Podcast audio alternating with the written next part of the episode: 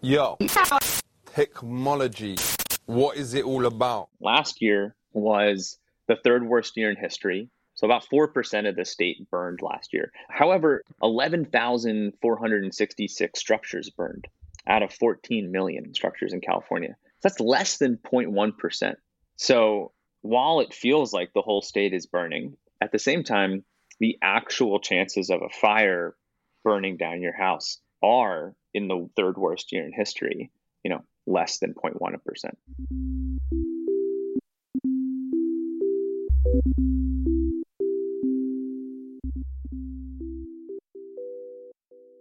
Hello and welcome to Danny in the Valley, your weekly dispatch from behind the scenes and inside the minds of the top people in tech. I'm your host, Danny Fortson. Thank you for tuning in this week. Get ready, people. We're talking about insurance. Please, I hope you didn't just pass out from boredom like I just did. No, no, no. I joke. I joke. Uh, I assure you, this is not your daddy's insurance we're talking about. Because what we'll actually really be talking about is climate change and what it is doing to the insurance industry. So, the number of mega disasters has tripled in the last 15 years just in the US alone. And that has just completely upended one of the world's largest and oldest industries. Um, and not surprisingly, perhaps, there's a whole bunch of young Turks who have been watching for this play out and have decided to jump in to really try to shake things up. And among them is Nat Manning, who is this week's guest. Now, Manning is the co founder of a company called Kettle. They're based out here. It's just over a year old. They've raised just short of $30 million. And what they're doing is basically turning machine learning algorithms loose, looking particularly at wildfire risk and how to come up with a better way to assess it, to price it, and to offer it as reinsurance. And reinsurance, if you don't know, is quite crucial. It's basically the insurance companies for the insurance companies. They make sure when things go really wrong that you get paid. But why should we care about what is happening more broadly in the insurance industry? If you think about it, insurance is kind of like the lubricant of modern society. It's this backstop that kicks in when things go really wrong, help people get back up on their feet. When it stops working, it's a huge problem. And that's kind of what is unfolding as we speak in California due to these rampant wildfires, these once in a generation catastrophes that now ha- happen every year. So if you think about just your home, if you can't get insurance, you can't get a loan. No bank will give you uh, money. They will give you a mortgage. If you can't get a loan, you can't buy a house. Or if you're in a house and that is suddenly deemed uninsurable because it's in a high fire zone, you're in no man's land. You have a house no one will buy, so you can't sell it, you can't move. You're just stuck there hoping it doesn't burn down, leaving you with nothing.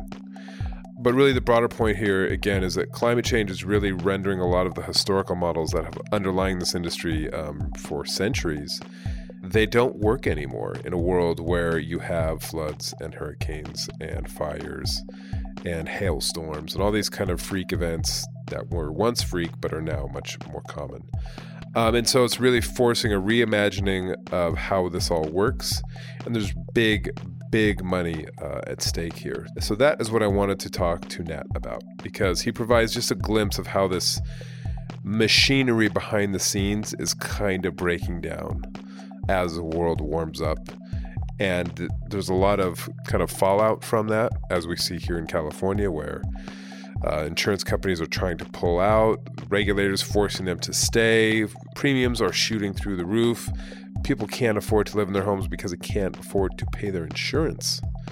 Um, so you have all of this kind of violent upheaval happening in the industry, and then you have a bunch of upstarts, Kettle among them, who are kind of trying to jump in and turn machine learning algorithms, kind of the, the latest and greatest technology to try to come up with a better mousetrap.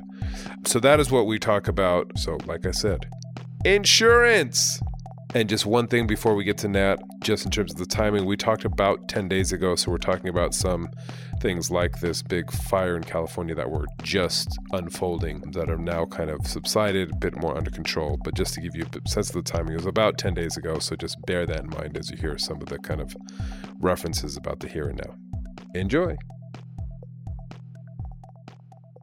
I wanted to have you on because the world is falling apart, and I figured you'd be a good person to talk to about this. And what I mean by that is, I think when we spoke not too long ago, I mentioned I was just I had just been in South Lake Tahoe, and I was looking this Caldor fire, which is now just raging toward the lake and has already destroyed 500 homes, burnt 200,000 acres.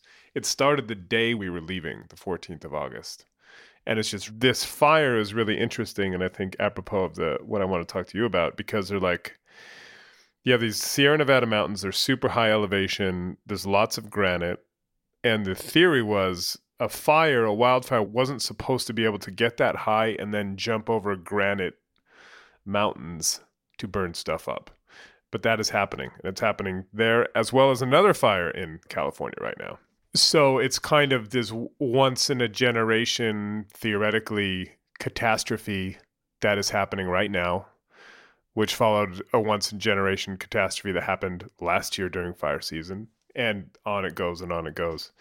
So I was wondering so, could you just describe what that does to the insurance industry or insurance companies who have, insu- you know, the kind of the the cascade of effects and i think that would be a good way to get into what it is that you guys are doing and why it's important. Yeah, absolutely. So, also here in California, and it's been a scary few years. And what these new mega fires are doing are causing these ripple effects through the whole insurance yeah. industry. Because what is insurance?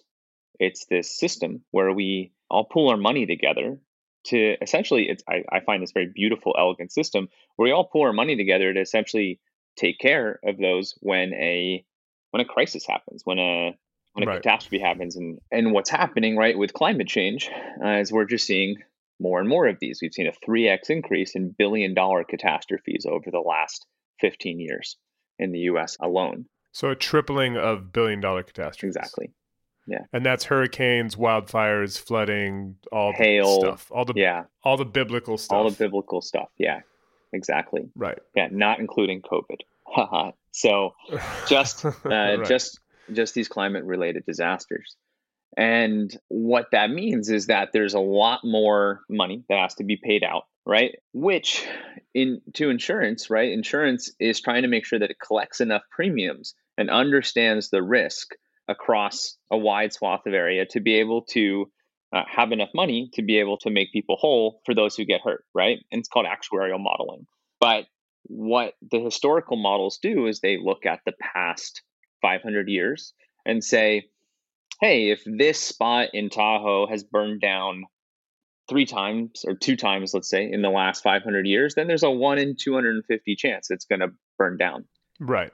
The problem with that is that, you know, the data from the last 500 years is no longer really predicting what's going to happen in the next 15 years. We have changed things so much that the models aren't aren't working in the same way. It, it, and traditionally, what has been used is a stochastic modeling approach. So looking at the data and then understanding what what's going to happen, like that one in 250 I mentioned. But this is a problem, right? Because what happens, right, when you don't have these these safety nets to be able to make people whole, right, is is what what's the downstream effect of this? It, it can get quite nerve wracking, right? If in California housing, if suddenly you don't have the reinsurance there to ensure the insurance companies, and the insurance companies start dropping houses and saying this doesn't make financial sense for us anymore to insure.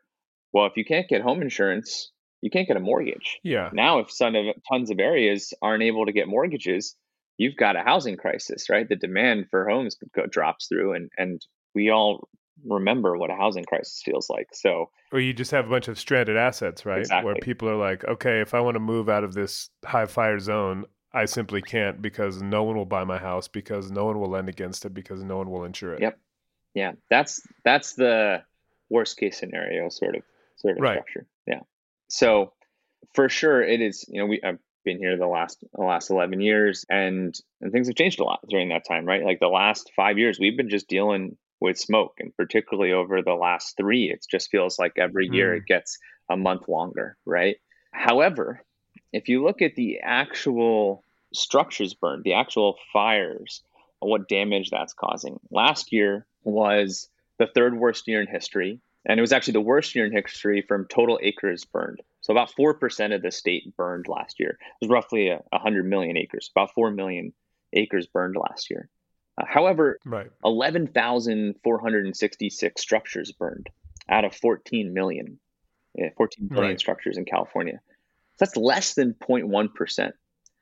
So while it feels like the whole state is burning and smoke damage is, is bad, it's causing problems for agriculture, it's causing problems for working outdoors.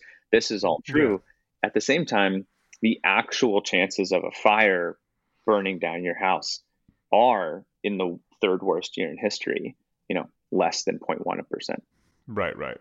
And so what are you doing, right? Because you talk about, you know, the insurance industry, it's this kind of, you know, people's eyes glaze over at the very mention of the word insurance. Yeah. But it does it is one of these kind of bits of quite important plumbing that kind of makes the world go round, at least in the West. What are you guys doing that is different? Or how are you approaching this? Because surely these gigantic insurance companies and the reinsurance companies, which of course are the ones that then take on the risk from like a Geico or State Farm or whomever, Mhm.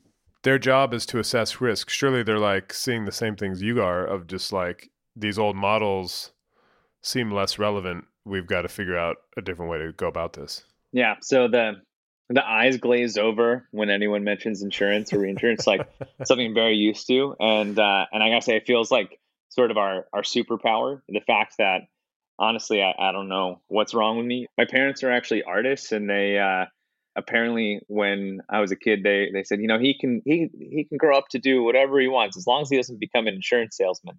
Um, and uh, true story. Uh, and and actually, when they told me that, it like you know, it caused me to wait a few years to to kind of go start this company, which in the classic sort of why now Because they had planted that seed. planted that. I felt like I was that. I was just I was like I can't do this to my mother. Um, so Right.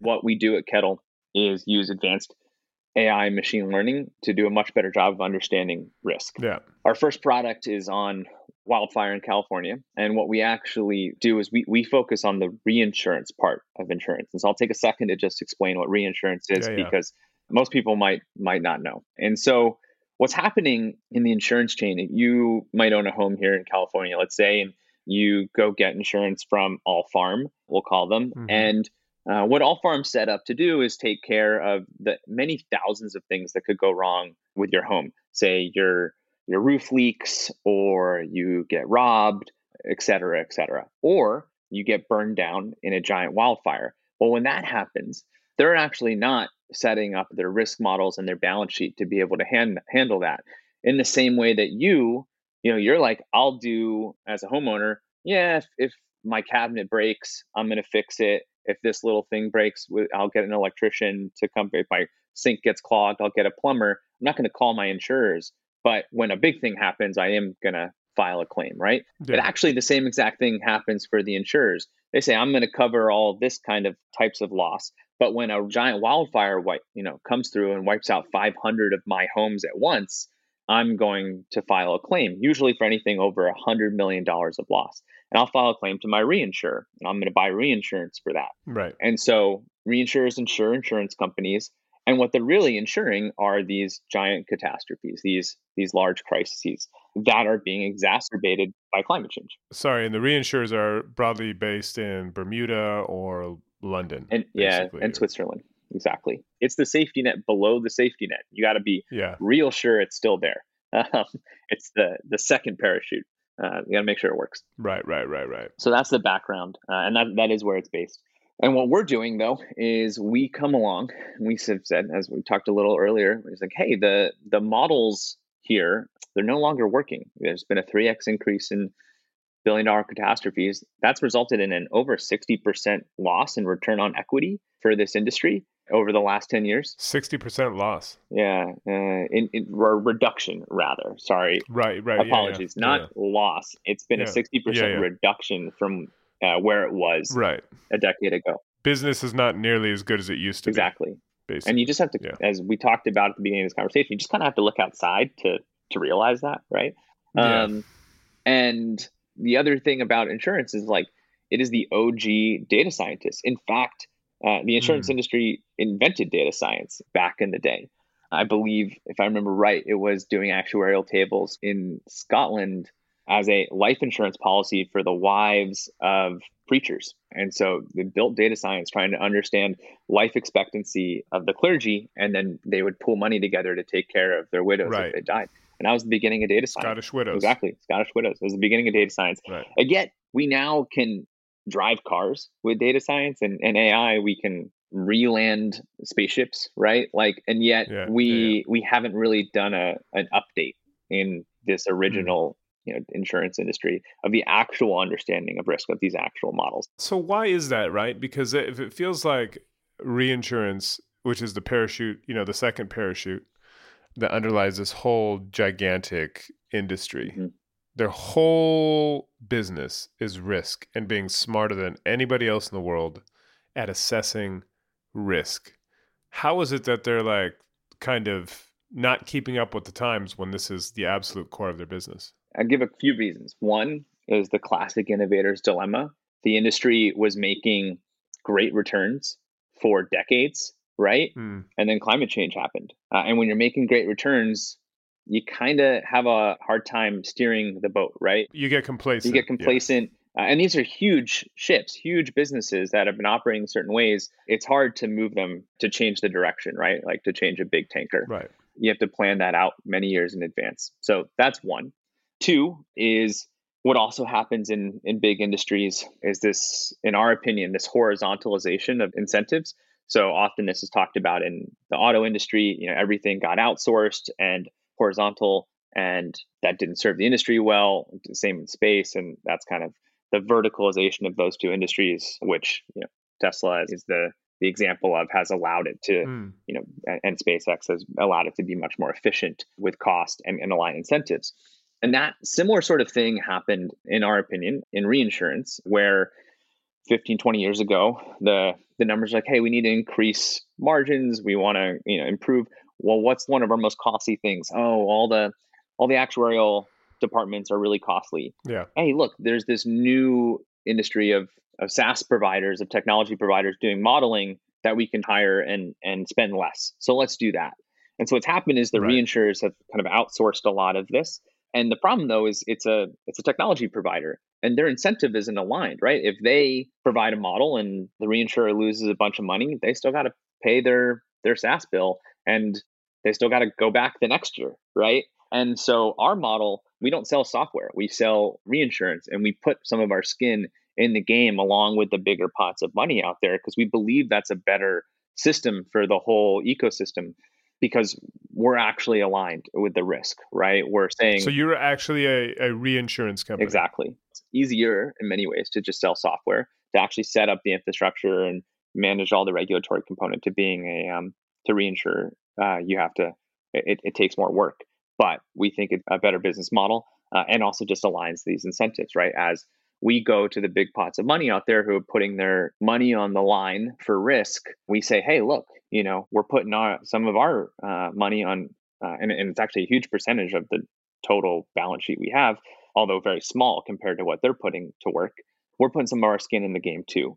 So how much money have you guys raised? We have raised just shy of 30 million so far. 30 million in the insurance reinsurance world sounds really small. Yeah, yeah.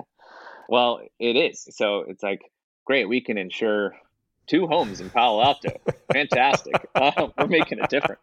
Uh, uh, no, so we'll get a little into the weeds here and, and tell me if this gets too much. But Yeah. the way we first set up so there's sort of what we're doing right now and then there's what's in the works what we first have set up as, as a what's called a managing general agent an mga and we are a reinsurance mga and what that essentially means is that we are a glorified broker who, who has the pen and I, I actually find one of the best analogies of this and, and maybe some of um, you listening will understand how this works too is the is the venture capital world Mhm. right? If I go raise money from VC, I think I'm raising uh, money from, and I, and I am like from. Let me name some of our leads. Like for us, as a True or a Crew Capital, right? True Ventures or a Crew Capital. Yeah. Those are the people I have relationship with.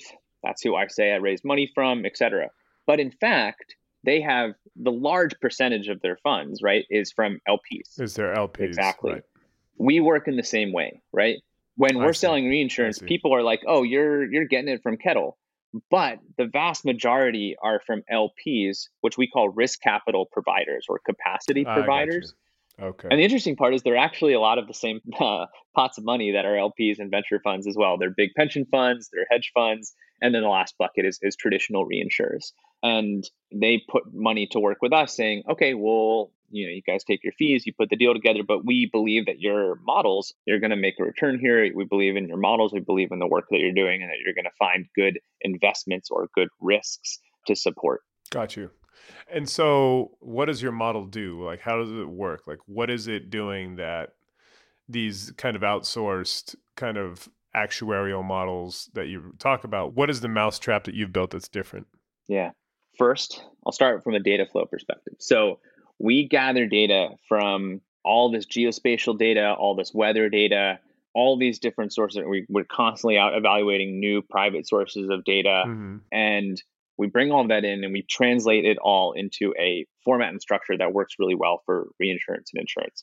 The nice part is that a lot of this data, I will say, is it's open data. In my a previous role, I used to work in uh, uh, in the White House in the Office of Science Technology Policy, and I focused on opening up data specifically actually for humanitarian use. I was working with USAID and, and FEMA. It's actually part of how I got obsessed with with insurance.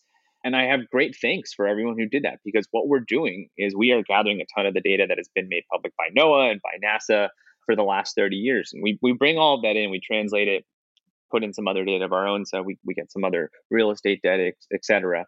And then we create two models, uh, and they're both machine learning models, AI models. The first one is focused on the chance of a fire starting. It's called our ignition model. And the second one is how Mhm. a fire spreads. It's called our spread model. And essentially, what they're trying to do is figure out what's the chance that this lat long, this exact spot on the map, what's the percent chance we think it's going to burn down in the next 12 months? And between those two models, we can put a probability on that. Now, we use a specific form of machine learning called swarm neural networks, or it comes from particle swarm optimization. And it's often been used in robotics or uh, genetics. And what's cool about this is we're actually running many side by side neural networks, and they're each being trained on a specific variable. And the reason why this works really well is if you think about fires or mega fires, some of the key things to know is that there are over 10,000 wildfires a year in California. Last year, 14 of them caused 99% of the damage. And that's almost always the case. There are a few of them that get out of hand and cause a huge amount of damage. Yeah. We're actually very good at putting out fires. We put out the vast majority of them. The question is, you know, which are going to be the 14 and what were the things that caused them to happen? And so what the AI is looking for are all of the factors that align to cause this sort of terrible outcome. Right. The factors are like what? Wind. A lot of fires start along a road, right? Whether that's because of the mm-hmm. electricity wires or trash or things that get thrown out of the, the road, et cetera. Like the, So let's say the AI is looking at a situation like, okay, there's this thing that looks like a road. It's this gray set of pixels that are driving along. And to the right of it is miles of green, right, of trees or brown, unfortunately, right now in California. Yeah. Um, it hasn't rained for six months. And it's that time of year where the winds are blowing really hard off the ocean and they're blowing to the east. So to the east of this road are is this unstopped area of trees. The winds are blowing really hard and it's uphill. So a couple of key things are so fires burn faster uphill. There's no natural fire breaks in the way. The other thing is there's no other roads that come anywhere into this giant forest. So there's no access to get fire trucks there. We know that everything is really dry because of the weather and, and the vegetation index is low, et cetera, or the moisture vegetation index is low. And, and so these different factors have all come together and the winds, the winds are a major factor, come in. And we know the chance of ignition is high because it's right next to this road. And Right. now suddenly you've got a whole bunch of variables all aligned in the wrong direction. And you say, this is a pretty high chance that this is gonna gonna go. Right. Now you could have Right, the same right. situation, but there's a a big old Walmart right there, right, with a huge parking lot. And suddenly you're like, well, there's a good chance a fire could start here because you're still next to the road and you're still have this set of trees. but then it's going to blow right into this parking lot and then someone's going to put it out Yeah. right away. Right. The asphalt fire. break. Exactly. So that's a little bit of a zoom in, but that's what it's doing now compared to the normal. Most best in class kind of modeling in the past has been to run 100,000 simulations roughly. Mhm. Uh, and, and usually it's kind of done you know, stochastically, as I mentioned earlier.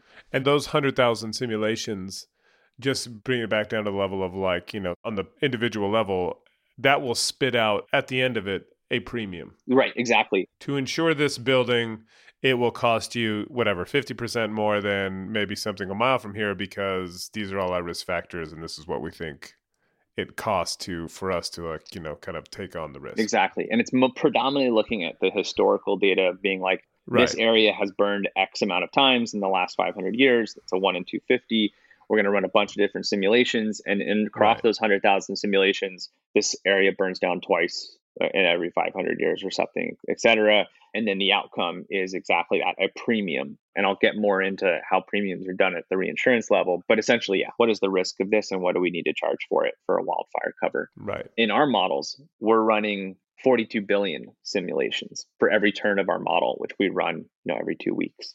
So Right. it's just a, a total brute force order of magnitude different level, uh, and that's the power of machine learning, right? That's that's the technology we now have in our hands. And that brute force difference yields presumably something that's more accurate or more complete. I I'm just trying to understand, you know, so if, if the old way of doing it is like, here's our 500 years of data, we're going to do a bunch of different simulations, and this is the number it spits out, you're doing 42 billion.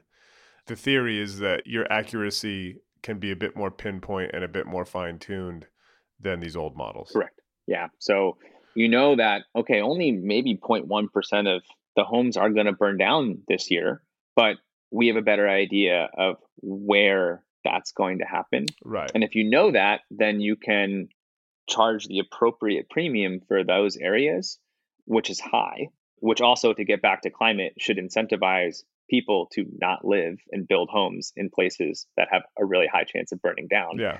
And yet, you know, the people who are in not highest areas don't see their rates go through the roof or have them start having policies drop in areas where it's really not as high as we think. And what's happened, right, is there's this feeling of the whole state's going to burn down. And we don't know exactly where it is. We know some, you know, we have rough ideas, we don't really know. And so we're just going to raise the rates on this entire zip code, Everywhere. right? Or really on everywhere.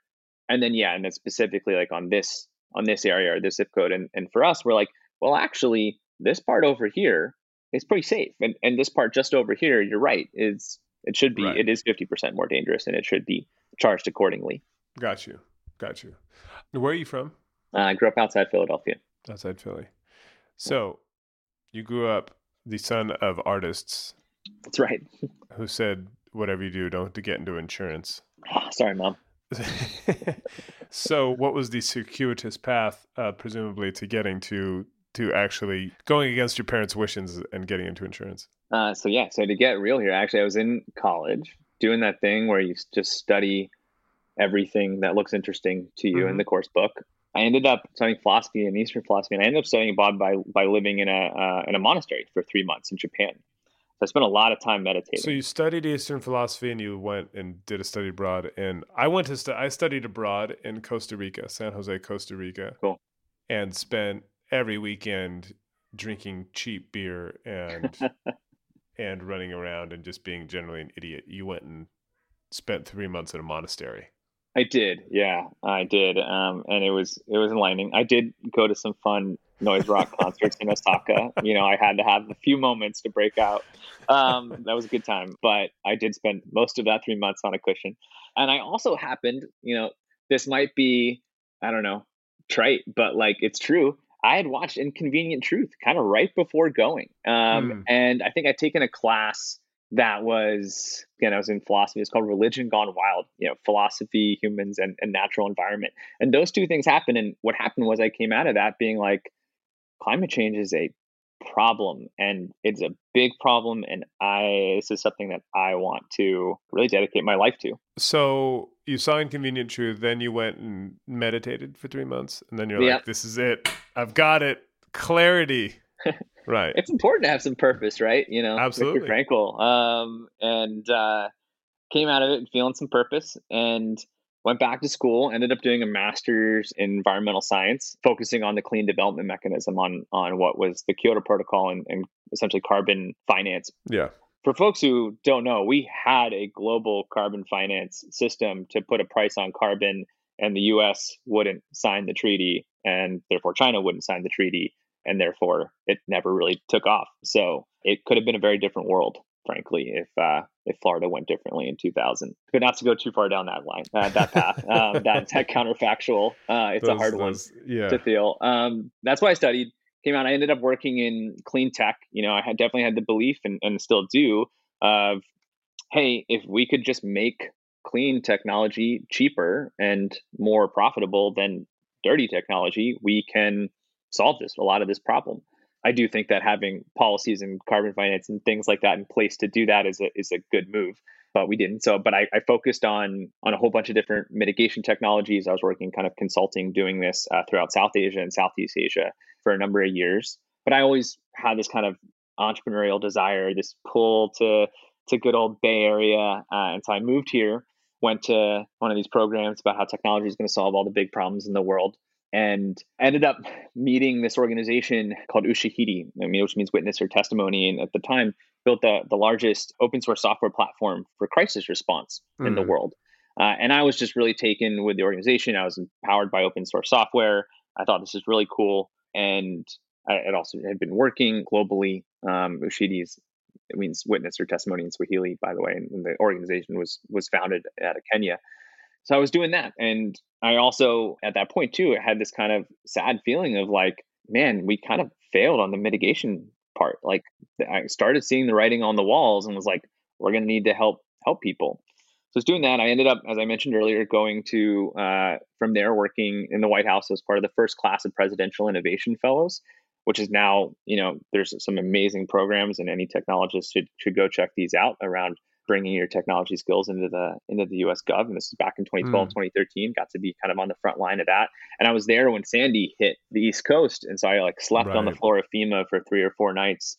Uh, working on it, was working on opening up data for humanitarian use, Mm. and between that and working at Ushahidi, which I went back to after uh, a year uh, and a half in DC, and ended up running that organization, Ushahidi. What I just saw was two things: one, these crises is increasing, right, and I was watching it firsthand. Yeah. Two, that insurance companies and were the ones that are fascinated with this data, which makes sense, right? Yeah. And that's what got me into insurance. I was like, this is kind of cool. And then I had this realization that if you think about it like a graph where you graph sort of these big catastrophes and you think suffering on the y-axis and, and sort of and time over the x-axis, you see this big spike in suffering at the beginning. Right? You Yeah. have sort of two weeks of of really triaging hospitals. The news is there. Like what's happening right now in um in like Louisiana with Hurricane Ida. Exactly. Exactly. Right. right? Or in Caldor, like the front page of the New York Times today. It's Ida, it's it's Tahoe. But in two weeks, it, it won't be as much, right? Right. Um, or at least not in Ida's case. And donations will slow down. Yep. Um, and you will have solved the kind of a lot of the life saving moments, right? And everyone kind of moves on. But what then you have this long tail of rebuilding everything Mhm. and really that is just like their communities it's just communities fema and their insurance companies and it's really communities and their insurance companies for Yeah. this long tail and i had this feeling that like if you graphed this the area under the long tail might be just as big if not bigger than the area under the kind of spike at the beginning and so the total suffering Yeah. uh, from crises like if you could improve the insurance industry you could really reduce suffering and i still believe that very much Well, it's interesting. It's interesting you say that. I think I mentioned when we spoke before. I did a piece on the wildfires last year and went up and spoke to a bunch of people and was at one of these kind of I can't remember what they call them. They're like re- reaction centers or kind of Mhm. help centers. Mhm. And um, I talked to a guy and he had lost his trailer in the Paradise Fire Mhm. and he since then which had been two years prior he'd been like being bounced around to different fema funded kind of refugee camps basically Mhm. in california Mhm. And so when you talk about that long tail of suffering, there's a whole swathe of people like him who had their homes burned down to the ground. Some of them had insurance, some of them did not. But a lot of them who did, they're still fighting with their insurance companies or there's some issue and they're just living this kind of horrendous existence where they don't have a home and they have no certainty and there's nowhere they can kind of go when they're just like, you know, as you say, you have that quick spike where everything burns to the ground, and then it's two years later, still trying to figure out what you're doing with your life, basically. No, it's it's completely traumatic, and um, yeah, it's awful. And so, what you're doing now, how does that long tail of suffering, how does that help? Because it really feels like what this is about is having people who are insured like get the money and get them to start rebuilding their life or whatever it may be, kind of like expedite that process. Exactly. Yeah. I mean, so what we're doing now is trying to build. I mean, ultimately, the job of reinsurance in this case is to be the ones writing the checks to that person Yeah. to rebuild their life. So what we're trying to do is put one more money into these safety nets than there was before because the risk has increased, and to say, hey, we need to be able to make these people whole. Two is the system isn't very efficient at the moment. To kind of what we talked about earlier, And if you can improve the efficiency of the whole thing, you can improve the outcome for that person at the end, which is what's really important, both from a speed perspective, also just from like a I don't have the exact numbers, but like the amount of each dollar that ends up in that person's hand at the end of the day is not as high a percentage as it should be. And we could make it much better. Yeah. And, and part of that is like if you have better modeling and if you use technology to like to do a lot of these systems a lot better. There's a lot we're working on parametric structures, things like this. Aligning the incentives is a major part.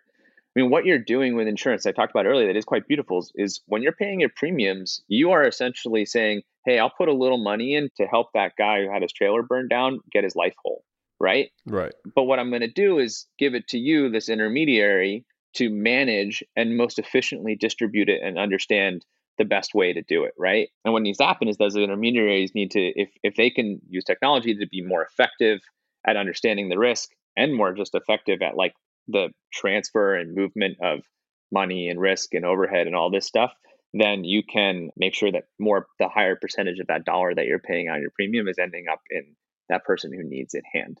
So the, you're seeing all this in your previous life running Ushahidi, and then at a certain point, you take the plunge.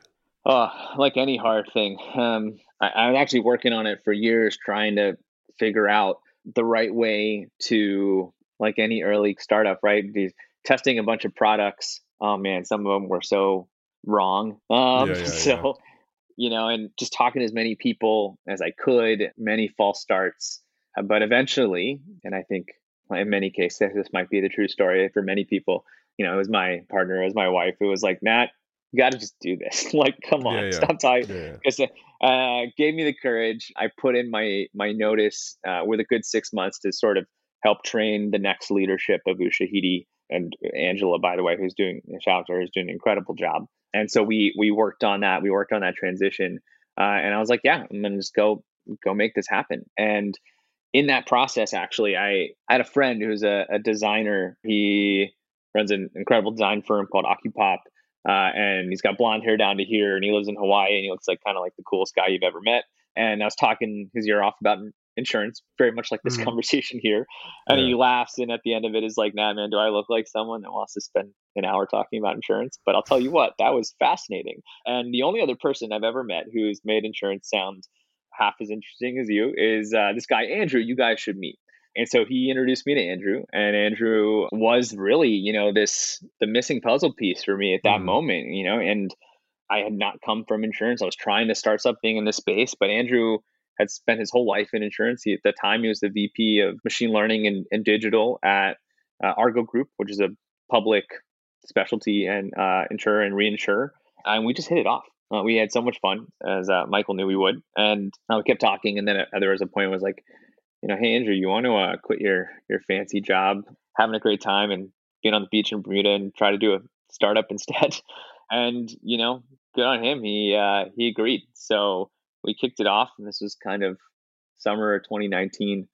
Uh, and like anything, you know, got to work, had a bunch of bad ideas, recruited some people, still tried to kind of like he also had to put in his notice and, and and do all of that. But we got the the wheels turning, tested out a bunch of different ideas. You know, even was kind of we the classic kind of walk around a Target asking people if they wanted to buy evacuation insurance, like any good user research should be done. Um, and uh, yeah, yeah, that, there's a there's a lot of stories there. I could get into I can some, imagine. some hilarious I can ones, imagine. but that's that's how we kicked it off. And you tried to get into YC, Y, y Combinator. That's right. Yeah, that's right. I ask because this week I was just watching Demo Day, 370 companies from 50 Wow.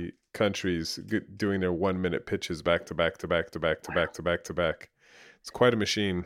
Yeah, totally. It is a machine. And so yeah, this one goes out both of the thanks to, to YFC and for everyone that didn't get in. So what what happened is yeah, Andrew and I had, had met, we've been talking. He was really acting as kind of an advisor at the beginning.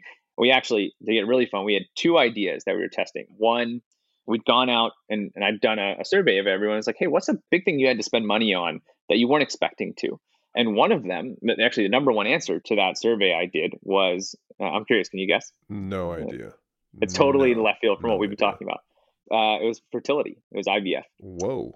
And but that's also like I was interviewing mostly, you know, people in the Bay Area in New York who are, Yeah, yeah, you know, in their Yeah. 30s and, you know, exactly. So it's, it's a specific group, but they're also people who have the money to spend on a, a kind of For sure. insurance, a new a new insurance product. And then the second one we had developed was around evacuations. So we were testing both, but we definitely had that moment where we looked back and we're like, uh, we're two dads.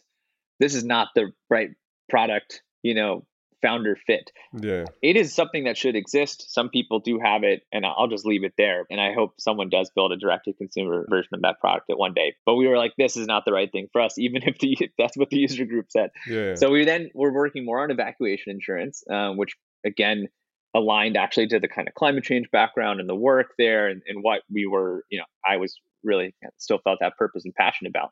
And the idea there was like, hey, when this is what we pitched YC, you know, we'll put three thousand dollars in your pocket in less than an hour if you're in a mandatory evacuation zone. So it's a parametric product. You paid like ten to thirty bucks a month depending on where you lived, if you're in Mhm. risky or high risk. And if you were in a mandatory evacuation, that triggered the system and it just Right. put that money in your bank account right away. Cool stuff. Uh, the problem that you know we pitched it, we got we got an interview in YC, which allowed us to really start working. We brought in Son, our third co-founder, who was the it was one of the head quants. He'd worked at Andrew for years uh, and, and head engineer at uh, at Argo.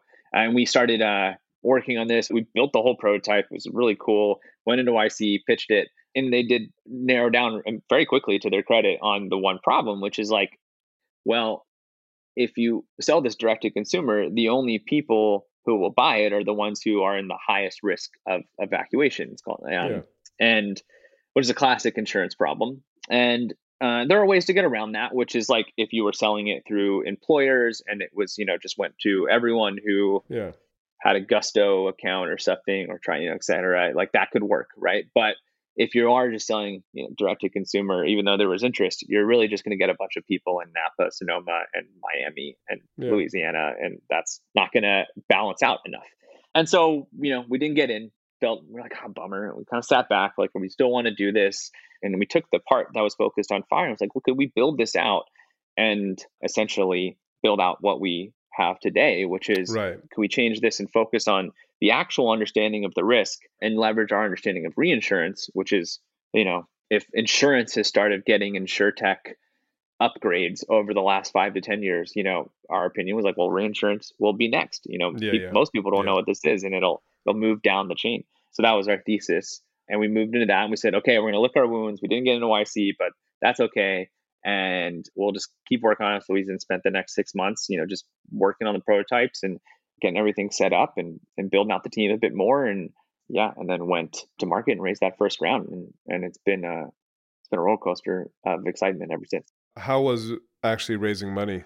Was it because again, you know, insurtech, it's it's it's not the sexiest. It's a big market, but you know, I'm just wondering how like what the reception was amongst you know Silicon Valley types and Sandhill Road and all those type of you know folks when you're going around trying to get get meetings. Were you able to even get meetings? Uh, look, we were very blessed. Um, is the best way to put it. We were able to one. I think I've been lucky enough to just to know some great people. A couple. So actually, to, to those startup folks out here, this is what I would say is I know some amazing other entrepreneurs, and they're your best resource. So Yeah, some yeah. some incredible other you know entrepreneurs who have been mentors to me and friends who spent years just like grabbing coffee, listening to every bad version of my pitches for years as I tried to make something happen in, in insurance or or that area. Thanks to you guys. And they they made a bunch of interest for me. And that caused Right. a snowball to happen. And honestly, we had incredible reception and we ended up having uh, actually 14 written term sheets, which was insane. So Wow. and and you know it's also so important the why now that everyone talks about like Yeah. you know we incorporated the company officially in february 2020 like Right. does anyone remember what was happening right around february 2020 you know and then i'd quit my job six months before andrew now and everyone quit and then like boom covid and i'm Yeah. panicked. Oh my god we're never gonna have it we're never gonna be able to raise. Did you see the sequoia letter that went out? Like this is this is black swan. And andrew goes to his credit because he's been in you know insurance for reinsurance for 15 years or more he goes now this is this is the best thing that could happen because what's going to happen is everyone's going to freeze. They're going to Hmm. freeze all their funds. They're going to pull their money out and rates are going to spike. And we can come in and bring stability back to the market after this price dislocation and that's exactly what we've been trying to do so Right. took a deep breath, waited out that summer, uh, went to go raise that first round, and feel very blessed for how that all went. Love love our investors; they're they're incredible.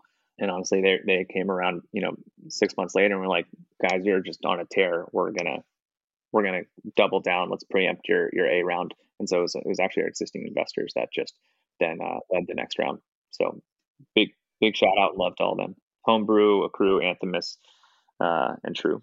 Right. And the the kind of the upshot of what you guys are doing is that say, you know, going back to explaining how the kind of the models work is that, you know, if you're in a high fire zone, I know here and in places in like, you know, Florida that are, you know, in flood or hurricane zones, insurance companies have been trying to pull out altogether. And then you have regulators trying to force them to stay and also saying and by the way you can only raise premiums by x amount because otherwise it's un- unaffordable so there's a real tension point there so is, is the breach then for you to step in and be like all right we can reinsure this risk that is still quite expensive but not nearly as expensive as this kind of like blanket jacking up of prices that others are trying to force upon you That's right. And so I, I I know for most people it's hard to have empathy for for the big old insurance companies out there, but uh, they are, and I'll just speak to kind of the to California and wildfire at the moment. They are getting uh, really squeezed because what's happened is they're regulated, so they're only allowed to increase their rates, you know, a certain amount per year for admitted policies, which the vast majority of home ownership is. And then what addition happened uh, the last two years, the Sacramento Governor Newsom has has put a moratorium on on being able to drop policies in certain areas. I think this year it was 800,000 homes out of Right. 14 million, or it's actually like, it's about 12.5 million homes. I think 14 million structures uh, were in areas that couldn't be dropped. So insurers couldn't drop them, and you got to imagine they're also those are pretty high risk areas to be put under that. So now insurers they, they can't drop homes, they can't really raise rates, but the risks have increased. And then what happened in the reinsurance world is, which isn't regulated by the state in the same way, they have, as I mentioned at the beginning, because of COVID, because of the fact that the models aren't working anymore, like, you know, reinsurers lost 20 billion, I think, in, I think it's 20, oh, is it it's 2016 or 2017, the first big year. And then Hmm. apologies and then and then they lost an almost the same amount again in the next year and that was the last like 25 years of premiums all together like wiped out and then again. And so what happened was when all this is, is everyone said oh man the models aren't working anymore. I'm out. And so the supply dries up but that demand is still there you know. The reinsurance supply dries up. The reinsurance supply Right. dries up for wildfire specifically. Yeah yeah. But the demand primary insurers are regulated they're required to buy a certain amount of reinsurance and they can't drop. So now the price of reinsurance goes like 15 to 30x um, compared to what it was pre 2016. And the insurers in the middle just have to do it because they they're, they're not even allowed to drop certain areas or yeah. you know and also they, they don't want to drop their customers. Like what company in the world particularly public companies that are required to grow want to go around like cutting their customers out right? That's their like that, that is their revenue. So now they're they're essentially just stuck. And what we can do is come along and say hey we have a better understanding of this risk it is riskier than it used to be it's riskier than it was pre 2016 we were undercharging you know at that point but it's not 30x riskier right Yeah, yeah, It- yeah. we're talking it's three, it's four X riskier from a, Right. a loss perspective. And so let's bring some balance back to that. But because the supply's gone and the demand's there, the existing, you know, markets basically like and folks don't really understand the risk. They're just like, you know what, I'm just the model says this, I'm just gonna double it because maybe maybe it's wrong and maybe I'll just even triple it because Right, right. they'll pay it and I don't want to get caught and and so I'm just going to charge as much as I can. So this is how it works if you remember kind of like post 2008 like a lot of the banks stopped loaning Yep. rates go up people can't get mortgages people can't get loans uh, and then a newer a newer folks came in and said you know what like giving student loans to people that went to mit is is pretty safe i, I think we should keep doing this um, et cetera Right. Um, and then so just lastly, just stepping back, I mean, you guys are starting with wildfire, but I mean, we talked earlier about Hurricane Ida.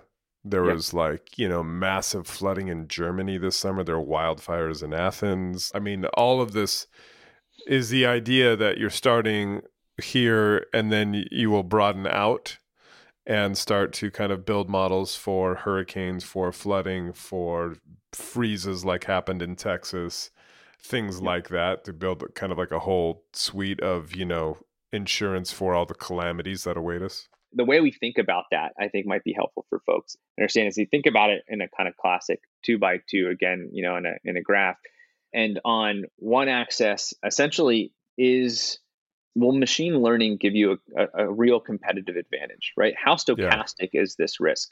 So, in an earthquake example, earthquakes are are actually pretty stochastic. Like there are some cool companies doing some stuff around machine learning to understand the risks of the damage that earthquakes will cause, but actually predicting an earthquake is hard. It's and it's not like Yeah. machine learning models Yeah. necessarily going to make that much bigger of a difference. Hold on one sec. Can you define stochastic? Yeah, random, Random. random. Okay. Um, eh, yeah, and Gotcha. and sort of it's a it's a statistical term for like trying to do predict randomness. Random events, right. Got you. Yeah, and um, the on the other end, you have wildfires, right, which I mentioned earlier. You have ten thousand of them a year, and fourteen of them cause really big events. Right. And there are certain factors that you can turn, and so you can run machine learning models on all ten thousand of those fires every year and figure out. And that's a lot of data that you can now put through a system that it can learn off of, right? Yeah. Why did those ones go out and these ones didn't? And this one got big and this one didn't, et cetera? Why did the spread stop here? So, and you have 30 years of, of satellite imagery to be able to do that off of, and which is amazing. Again, thank you to to NOAA and NASA for doing this. And so, now on the other hand is what's called price dislocation, or on the other axis, and that is we could go and say, hey, look, we think we have a better model for understanding flood and hurricane right now than uh, than anyone else. The machine learning model is doing a better job, and it says that you're underpricing. You're charging two million for a hundred million dollars of cover, but really the risk these days should for for Louisiana or this area, it should be more like four or five or whatever, Yeah. right? However, in the market, you know, if you go and try to sell that to all farm, they're going to be, it's Yeah, called greater fool theory. They're going to be like, why would I pay you for? I don't care that it's a better model. I'm paying them too. They gave me a cheaper price. They're the one who are on the hook. Exactly. You have to wait for this price dislocation to happen, like what's happened in California I see. um, where right, right, uh, right, where you can then come in with a better model and, and reset the price and bring stability Yeah. back to the market. You have to be able to come in and be like, for you, my friend, special price. I give you. Basically, you have to wait for the proverbial to really hit the fan. Exactly. Yeah. Which um as a new entrant, as a as a new entrant in the market, right? You gotta Right. gotta be able to do that. So we look for those two things and then that's how we think about where we will will move next. Fascinating. It's a miracle. We spoke for an hour about insurance. best best part of my day. Um, And that is all the time we have. I want to thank Nat for taking the time. I want to thank you all for listening, for giving the ratings and reviews and telling your friends, your neighbors, your, your loved ones, your enemies, your friends, everybody about Danny in the Valley. And what a wonderful thing it is and how it's changed your life for the better or something like that. I will be in the paper this week. I'm probably writing about Facebook. It's been a really bad week for Facebook. Some really damning revelations. So, doing a big number on that. So, do check that out. You can find me on Twitter at Danny Fortson. Email me danny.fortson at sunday-times.co.uk. That is it for this week. Have a fabulous weekend. Take care, and we will see you next week. Bye bye.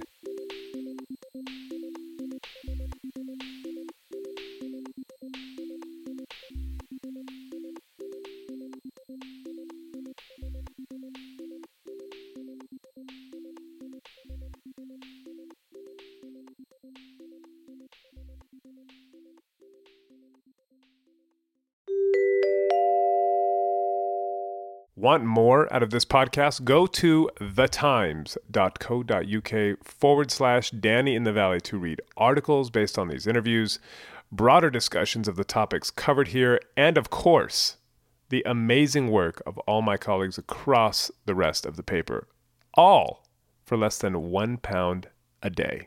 Start your free trial now by going to thetimes.co.uk forward slash Danny in the Valley. Planning for your next trip? Elevate your travel style with Quince. Quince has all the jet setting essentials you'll want for your next getaway, like European linen, premium luggage options, buttery soft Italian leather bags, and so much more. And is all priced at 50 to 80% less than similar brands. Plus, Quince only works with factories that use safe and ethical manufacturing practices. Pack your bags with high-quality essentials you'll be wearing for vacations to come with Quince. Go to quince.com slash pack for free shipping and 365-day returns.